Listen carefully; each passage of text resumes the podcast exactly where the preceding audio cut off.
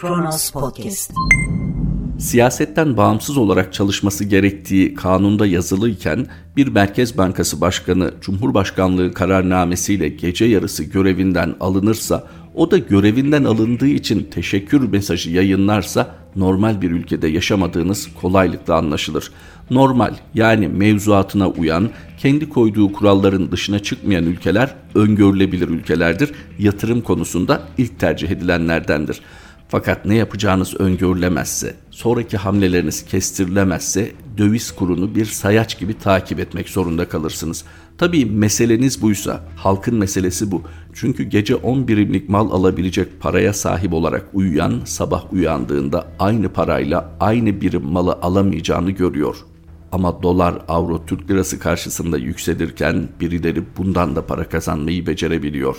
Merhaba, 22 Mart 2021 Pazartesi günün tarihi ve Kronos Haber'de Kronos günden başlıyor.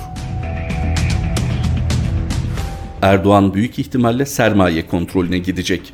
Merkez Bankası Başkanı'nın 21 ayda dördüncü defa değiştirilmesi Türk lirasında değer kaybını daha da hızlandırdı. Dolar yeni haftaya 8 lira 50 kuruşun eşiğinden başlarken avro 9 lira 90 kuruşa kadar yükseldi. Yatırımcıların raporlarını pür dikkat takip ettiği Eurasia grubun son Türkiye analizinde hükümetin döviz mevduatını belli bir kur üzerinden TL'ye dönüştürmek ve döviz alım satımını sınırlandırmak başta olmak üzere sermaye kontrolleri için adım atmaya hazırlandığı iddia edildi. Raporda Adalet ve Kalkınma Partisi lideri ve Cumhurbaşkanı Recep Tayyip Erdoğan'ın Amerika Birleşik Devletleri Başkanı Joe Biden'la irtibat kuramadığı için dümeni yeniden Rusya Devlet Başkanı Vladimir Putin'e kırdığı belirtildi. Cumhurbaşkanı Recep Tayyip Erdoğan bir gece yarısı kararnamesiyle 5 aydan kısa süredir Merkez Bankası'nın başında bulunan Naci Ağbal'ı görevinden aldı. Bu adımın temelinde hükümete yakın çevrelerin karşı olmasına rağmen Naci Ağbal'ın piyasa beklentilerinin de ötesine geçerek politika faizini %17'den %19'a yükseltmesi vardı. Yerine gelen Şahap Kavcıoğlu son iki sene içinde Merkez Bankası'nın değişen dördüncü başkanı ve Erdoğan'ın isteklerine göre hareket etmesi beklenmekte. Bunlar hep Eurasia Grup tarafından yayınlanan son Türkiye analizinden başlıklar. AKP'de önceki dönemlerde milletvekilliği yapmış olan Kavcıoğlu daha önce Cumhurbaşkanı'nın damadı ve eski Hazine ve Maliye Bakanı Berat Albayrak'ın yöneticilik yaptığı Çalık Holding'de çalışmıştı. Son dönemlerde hükümete yakın Yeni Şafak gazetesinde köşe yazarlığı yapmaktaydı.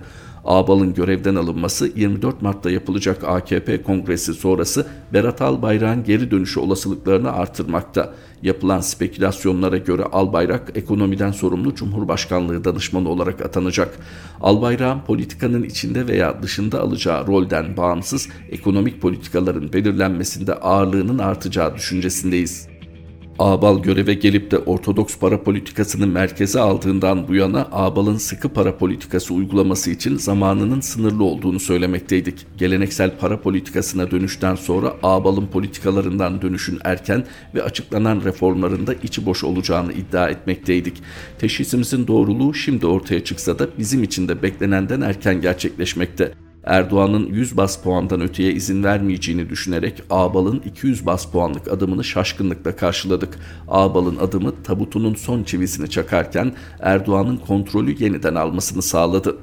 Türkiye şu anda Ağbal'ın göreve geldiği 7 Kasım'dan daha kötü bir durumda. Albayrak yönetiminde 2 yıl boyunca zayıflayan Türkiye ekonomisinde Ağbal'ın çizdiği pembe tablo fazla iyimser görünmekteydi. Şimdi makroekonomik riskler ve sermaye kontrolleri tartışmaları tamamen geri dönmüş durumda. Eurasia grubun Türkiye analizinden satır başları. Peki Türkçe'de bunu görünen köy kılavuz istemez sözüyle açıklamıyor muyuz? Tabii ki Eurasia Grup ve diğer bu tür kuruluşların analizleri son derece önemli konunun profesyonel takipçileri için. Fakat ülkede gidişatın iyi olmadığını, hukuktan, demokrasiden, insan haklarından uzaklaşıldıkça ekonominin de iyiye gitmeyeceği uzmanlar tarafından senelerdir söyleniyor ve nedense her gelişme bu görüşü teyit ederken hükümet bu konuda değişikliğe gitmiyor. Çünkü gidemiyor. Demokrasiye, hukuka, insan haklarına dönemiyor. Döndüğü takdirde herkesten önce kendi yaşayacağı sıkıntıları düşünüyor. Tüm Türkiye'nin aynı gemide olduğu doğru. Fakat aynı gemide yol alındığı halde yani ana gidişat belli olduğu halde bu gidişata doğru yol alırken herkesin aynı standartlarda yaşamadığını da unutmamak lazım. Yani gece yatarken sahip olduğunuz parayla belki biriniz ne kadar otomobil ithal edebileceğinizi düşünüyor, hesaplıyorsunuz ama bir kısmı da bu ülkede acaba kaç litre ayçiçek yağı alabilir onun hesabını yapmak zorunda gelir dağılımında bu kadar ciddi uçurumların olduğu bir ülkede aklın bir kenarında hep toplumsal patlama ihtimali de durur. Bunun önlemleri alınıyor mutlaka. Fakat alınan tüm önlemlere rağmen çözmek için değil tabii ki bastırmak için alınan tüm önlemlere rağmen insanlar intihar ediyor, insanlar isyan ediyor. Fakat tabii ki bunu ana akım medyada görmek mümkün olmuyor. Evet sosyal medyada önlenemiyor belki. Sosyal medya bunu duyuruyor, aktarıyor fakat gelinen noktada bu gidişatı normal yollarla yani seçimle aşma ihtimali de pek güçlü görünmüyor. Senelerdir uzmanlar hukuktan ayrılmamak gerektiğini, hukukun ekonomi demek olduğunu ısrarla söylüyorlar. Peki bu gün gibi açık gerçek ciddiye alınıyor mu? Tabii ki alınmıyor, alınamıyor çünkü koltuğu ve kazanımları koruyarak hukuka dönüş mümkün görünmüyor. Eğer öyle olsaydı bu kadar yakın tehlike görünürken daha doğrusu daha ciddi büyük tehlikeler belirmişken Türkiye Büyük Millet Meclisi'nde kendine yapılan hukuksuzluğu protesto için eylem yapan bir milletvekili abdest alırken gözaltına alınmazdı. Bu sadece Türkiye'de iç kamuoyunda konuşulmuyor. Bunu tüm dünya görüyor, biliyor ve siz bu adımı atarken de bunun böyle olacağını biliyorsunuz. Hukukla ekonominin ayrışamayacağını bildiğiniz halde dünyaya nasıl bir mesaj verdiğinizin farkında mısınız? İster istemez bazen bu olan bitenin hükümetin inisiyatifinden ayrı yürütüldüğünü düşünüyor insan. Çünkü bir siyasi parti yani meşru zeminde siyaset yaparak iktidarı hedefleyen bir partinin bu tür kararlar vermesi akla mantığa uygun değil. Başka bir sebeple anlaşılamayan bir mecburiyetle atabilir bu adımları. Türkiye'den saatler önce açılan uzak doğu piyasaları Türk lirasının dolar ve avro karşısında ne yaşayacağını gösterdi. Hükümetin buradan tek çıkış yolu var. O da tövbe etmek, normalleşmek, hukuka, demokrasiye dönmek. Mümkün mü? Nevroz meydanlarından kapatma davasına HDP burada mesajı. Baharın müjdecisi olarak kabul edilen Nevroz birçok şehirde beklenenin üzerinde büyük kalabalıklarla kutlandı. Halkların Demokratik Partisi'nin öncülüğünde gerçekleşen kutlamalara HDP'nin kapatılmasına yönelik iddianame İstanbul Sözleşmesi'nin kaldırılması, Kocaeli Milletvekili Ömer Faruk Gergerlioğlu'nun milletvekilliğinin düşürülmesi ve gözaltına alınması damga vuran gelişmeler oldu. Diyarbakır'da son 10 yılın en büyük kitlesel Nevroz kutlaması yapılırken milyonlarca HDP seçmeni başta kapatma davası olmak üzere baskılara karşı direniş mesajı verdi. Diyarbakır'da Nevroz alanı son yılların en kalabalık 21 Mart gününü yaşadı. HDP kapatma davası ve Gergerlioğlu'nun milletvekilliğinin düşürülmesinin ana gündem olduğu mitingde konuşan HDP eş genel başkanı Mithat Sancar, hadi diyelim HDP'yi kapattınız, ya bu halk ne yapacaksınız, işte buradayız, bu size dert olsun dedi. Alanı dolduran yüz binlerce kişi hep birlikte baskılara karşı direniş sloganları attı. Türkiye'nin farklı köşelerinden Nevroz kutlamalarına dair notlar aktarıyor Kronos Haber. Ankara'nın bir özelliği vardı onu aktaralım. Ankara'daki Nevroz kutlamaları Tandoğan Meydanı'nda yapıldı. HDP milletvekillerinin yoğun katılımla destek verdiği kutlama polisin yoğun önlemleri altında gerçekleştirildi. Sabah saatlerinde mecliste gözaltına alınıp saatler sonra serbest bırakılan Ömer Faruk Gergerlioğlu alana girmek istediğinde polis engeliyle karşılaştı. Telefon üzerinden Nevroz mitingindekilere seslenen Gergerlioğlu aramıza engeller koyabilirler ama biz halkların vekiliyiz dedi. Nevroz alanında yapılan açıklamada bir korku imparatorluğu yaratılmaya çalışılıyor. Bütün bunlar zamanın dehakı AKP, MHP faşist bloku tarafından yapılmak isteniyor denildi. Kürt mitolojisindeki Dehak'la Demirci Kava'nın mücadelesine göndermeler yapılan bu açıklamalar bir taraftan bahar bayramıyla doğanın yeniden dirilmesiyle insanların kendilerindeki enerji tazelenmesini bir mücadele azmine dönüştürdüğünü de gösteriyor. Belli ki HDP tabanı mücadelede kararlı.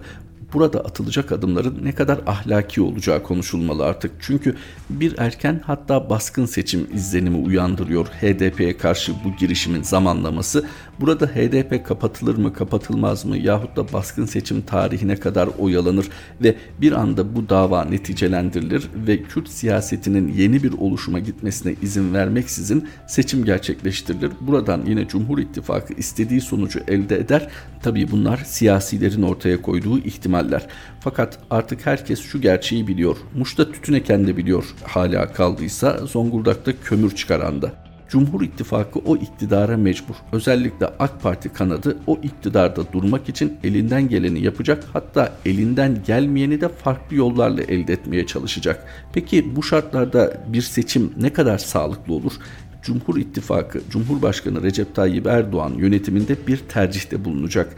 Yani hesap verebilir, şeffaf, demokratik bir hukuk devleti olarak batıyla mı yoluna devam edecek yoksa dümeni Putin'e, Çin'e mi kıracak? Bu ekonomisini de çok ciddi etkileyecek hiç de iddia edildiği gibi doğuyla eklemlenmeden ciddi bir ekonomik hamle çıkmayacak. Hali hazırda mevcut ekonomik yapımız Avrupa Birliği başta olmak üzere batıya endeksli ve batıya entegre özellikle ithalat kalemleri üzerinden düşünürsek. Peki buradan nasıl olacak da bir anda denklemi değiştireceksiniz? Bir anda yapamayacağınıza ve bunun sonuçlarını çok çabuk alamayacağınıza göre Türkiye ekonomisini hiç de iyi günler beklemiyor eğer bu teori doğruysa komplo teorisi mi dersiniz, akla yatkın mı görünüyor dersiniz bakalım. Yeni Çağ yazarı Bahçeli'den şüpheleniyorum amacı Erdoğan'ı Yüce Divan'a göndermek mi? İyi Parti'ye yakın Yeni Çağ gazetesinin yazarı Orhan Uğuroğlu bugünkü köşe yazısında MHP Genel Başkanı Devlet Bahçeli'den şüphelendiğini söyleyerek Bahçeli AKP'yi kapattırmak istiyor dedi. MHP Genel Başkanı Devlet Bahçeli'nin daha önce Cumhurbaşkanı ve AKP Genel Başkanı Erdoğan'a yönelik eleştirileri olduğunu hatırlatan Yeni Çağ gazetesi yazarı Orhan Uğuroğlu, Bahçeli'den çok şüpheleniyorum. Bahçeli'nin amacı AKP'yi de kapattırmak mıdır? Söz verdiği gibi Erdoğan'ı Yüce Divan'a göndermek midir ifadelerini kullandı. Uğuroğlu'nun yazısının ilgili bölümü şöyle. AKP biliyorsunuz parti kapatılmasına karşıydı. Erdoğan ve AKP'liler HDP kapatılma davasında okların kendilerine döneceğinden endişe mi ediyorlardı? MHP ise özellikle son aylarda HDP'nin kapatılması için Yargıtay Cumhuriyet Başsavcılığına yoğun baskı yapmaya başladı. Bugüne kadar erken seçim çıkışlarıyla siyasete yön veren Devlet Bahçeli ne yapmak istemektedir? Başbakan ve hükümetinin Yüce Divan'a çıkma günü yaklaşmaktadır diyen Bahçeli'nin sözlerini hatırlayarak kendi kendime soruyorum. Hele hele başsavcılığın HDP iddianamesinin çözüm süreci bölümüyle Ekin'deki İmralı Notları kitabını da görünce Bahçeli'den çok şüpheleniyorum. Bahçeli'nin amacı AKP'yi de kapattırmak mıdır? Söz verdiği gibi Erdoğan'ı Yüce Divan'a göndermek midir?'' Yeni Çağ Gazetesi Ankara temsilcisi Orhan Uğuroğlu'nun yazısından bir bölüm aktarıyor Kronos Haber. İşte bu bölümde Uğuroğlu MHP liderinin geçmişine bir göndermede bulunuyor. Sayın Bahçeli hatırlayacaksınız meydanlarda ısrarla Erdoğan'dan hesap soracağını söylüyordu. Hatta çok ileri ifadeler kullanıyordu ama tüm bunlara rağmen nasıl olduysa bir anda milli beka kaygısıyla olsa gerek AK Parti'nin yanında konumlandı ve birlikte Cumhur İttifakı'nı hayata geçirdiler. HDP'ye açılan kapatma davası ile birlikte yine hafızalar tazelenirse Adalet ve Kalkınma Partisi daha önce defalarca parti kapatmaya karşı olduğunu söylemişti. Bir şekilde siyasetin bu demokratik çerçeve içinde devam etmesinden yana olduğunu söylerdi. Ama vardığımız noktadaysa Cumhurbaşkanı'nın Recep Tayyip Erdoğan olduğu bir Türkiye'de yeniden bir parti kapatma davası söz konusu. Üstelik 90'larda yaşananların ülkeye ne kaybettirdiği daha açık seçik görünürken en az onun kadar vahim olan Kocaeli Milletvekili Ömer Faruk Gergerlioğlu'nun milletvekilliğinin düşürülmesi. Israrla altını çizmek lazım. Paylaştığı haberle ilgili hiçbir hukuki adım atılmayan Ömer Faruk Gergerlioğlu sırf o haberi paylaştı diye milletvekilliği düşürüldü ve milletvekilliği düşürüldükten sonra Türkiye Büyük Millet Meclisi'ndeki eylemini sürdürürken abdest aldığı bir esnada yıllarca unutulmayacak bir şekilde gözaltına alındı polis ifadesi kısmında daha vahim gelişmeler de var aktaracağız. Böyle bir Türkiye tablosunda normal bir siyaset, normal bir ekonomi, normal bir demokrasi ve insan hakları işleyişi beklemek tabii ki mümkün değil. Bunu sadece biz gözlemlemiyor ve yaşamıyoruz. Batı da gözlemliyor, uyarılarını sürekli tekrar ediyor ama neticede bu işin ceremesini çeken Türk halkı oluyor. Peki buradan Sayın Uğuroğlu'nun dediği gibi Milliyetçi Hareket Partisi Genel Başkanı'nın AK Parti Genel Başkanı ve Cumhurbaşkanı Recep Tayyip Erdoğan'ı Yüce Divan'a göndereceği bir sonuç çıkarmak mümkün mü? Kağıt üstünde her şey mümkün. Burası Türkiye ama şunu da unutmamak lazım. Cumhurbaşkanı Recep Tayyip Erdoğan AK Parti'nin yaklaşık 20 yıldır süren iktidarı esnasında devletin farklı noktalarına nüfuz etme konusunda hiç de çekingen davranmadı. Hele hele son yıllarda bunu gerçekleştirmek adına son derece pervasız davrandığı da zaten gözden kaçacak gibi değil. Özetle bazı muhaliflerin hoşuna gidebilir Bahçeli sözünü tutacak düşüncesi fakat seneler içinde de Erdoğan'ın elinin tabir caizse armut toplamadığı da çok açık. Onun da böyle muhtemel bir girişim karşısında gerekli tedbirleri almadığını söylemek hayalcilik olur. Olsa olsa en fazla daha kötü bir çatışma ortamına sürüklenir Türkiye. Eğer sürekli sözü edilen ama şu olan bitene rağmen hala beliremeyen devlet aklı kendini göstermezse. Ömer Faruk Gergerlioğlu adalet nöbetine evinde devam edecek. Paylaştığı bir tweet yüzünden milletvekilliği düşürülen Ömer Faruk Gergerlioğlu mecliste başlattığı adalet nöbetine evinde devam edeceğini açıkladı. Gergerlioğlu Türkiye Büyük Millet Meclisi Başkanı Mustafa Şentop'tan vekillerin arabasını taciz ettirmemesini istedi. Meclis Genel Kurulu'nda Yargıtay kararının okunması sonrasında HDP grup salonunda adalet nöbetine başlayan Gergerlioğlu sabah namazı kılmak için abdest alırken gözaltına alınmış ve daha sonra götürüldüğü karakoldan serbest bırakılmıştı. Gergerlioğlu adalet nöbetine evinde devam edeceğini belirterek zalimlere kötü haber adalet nöbetim evimden sürecektir. Her bir haneyi kurumu adaletle doldurmak zor mudur? Hepimiz başarabiliriz. Adalet bir nöbet bir direniş olduktan sonra ne meclis yasağı ne zindan dinler. Bu arada Mustafa Şentop vekillerin arabasını taciz ettirme. Sayın Gergerlioğlu'nun sosyal medya paylaşımı bu gönderme nedir diyenlere aktaralım. CHP Ankara Milletvekili Murat Emir'in meclise girişi sırasında arabası aranmak istenmişti. Görevli polis memurları Türkiye Büyük Millet Meclisi Başkanı Şentop'un talimatı dolayısıyla arama yaptıklarını açıklamışlardı. Sayın Gergerlioğlu da sosyal medyadan bu cümleyle sesleniyor Mustafa Şentop'a. Mustafa Şentop üzerinde bir iki cümleyle durmak lazım. Çünkü ben kendisinin zaman zaman Zaman gazetesinde yayınlanan yazılarını hatırlıyorum. Bir hukukçudur. Fakat Sayın Şentop tarihe böyle geçmeyi tercih etti. Türkiye Büyük Millet Meclisi Başkanı olarak bir milletvekilinin haksızlığa uğradığını düşünen ve genel kamuoyunun algısının da bu yönde olduğu bir milletvekilinin Türkiye Büyük Millet Meclisi'nde sürdürdüğü eylem esnasında bu arada barışçı bir eylem tabii ki gözaltına alınması ama nasıl alınması? Sabah namazı kılmak üzere abdest almak için gittiği lavaboda gözaltına alınması. Yani yani polisin meclise sokulması. Sayın Şentop nasıl anılacağının mutlaka farkında ama demek ki görev ama nasıl bir görev? Hukuki olmayan bir görev. Orası kesin. Kendisi bu gözaltı işleminin usule ve iç düzeye uygun olduğunu söylüyor ve milletvekili unvanı taşımayan birinin mecliste böyle bir eylemine izin verilemeyeceğini belirtiyor o milletvekili unvanının da nasıl alındığını başta kendisi ve kamuoyu biliyor. Bilmeyenler için bir cümleyle hatırlatalım.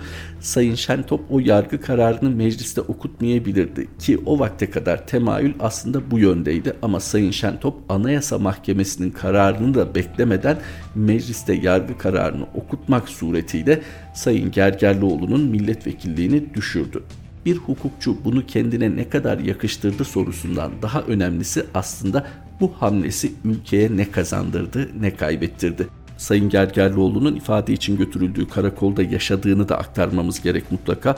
Gergerlioğlu'nun avukatı akademisyen aynı zamanda Kerem Altıparmak sosyal medyada paylaştı. İfadesini değiştirmesi istenmiş Sayın Gergerlioğlu'ndan. Bunun için birkaç saat fazla tutulmuş ki nedir değiştirilmesi istenen bölüm ifadede gözaltına alınma şey. Yani bırakın bir milletvekilini, bırakın olayın Türkiye Büyük Millet Meclisi çatısı altında cereyan etmesini herhangi bir vatandaşa reva görülmeyecek, görülmemesi gereken bir davranış bu. Abdest almak üzere hazırlanmış lavaboya gitmiş, üzerinde pijamaları var. Beni almayın da demiyor. Bırakın üstümü giyineyim ve namazımı kılayım ondan sonra gidelim. Hani nedir Sayın Gergerlioğlu'nun bu kadar çabuk gözaltına alınmasının gereği? Yani çok tehlikeli bir terör faaliyetinde suçüstü mü yakalanmıştır ki üzerini değiştirmesine dahi izin verilmiyor, namazını kılmasına dahi izin verilmiyor.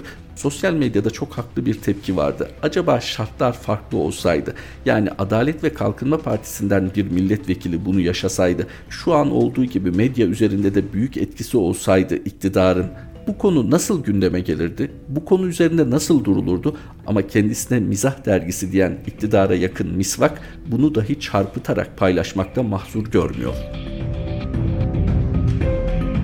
Kapatırken çok önemli bir konuya kısaca değinelim. Amerika Birleşik Devletleri Başkanı Joe Biden, Cumhurbaşkanı Erdoğan'ı aradı aramadı tartışmaları var ya en sonunda bir iletişim kuruldu ama İstanbul Sözleşmesi'nden bir Cumhurbaşkanlığı kararnamesiyle çıkış üzerine kurulan bir iletişim bu. Biden bunun kaygı verici olduğunu söyledi. E böylece de bir iletişim kurulmuş oldu. Kronos Haber'de Kronos gündemin sonuna geldik. Tekrar buluşmak üzere. Hoşçakalın.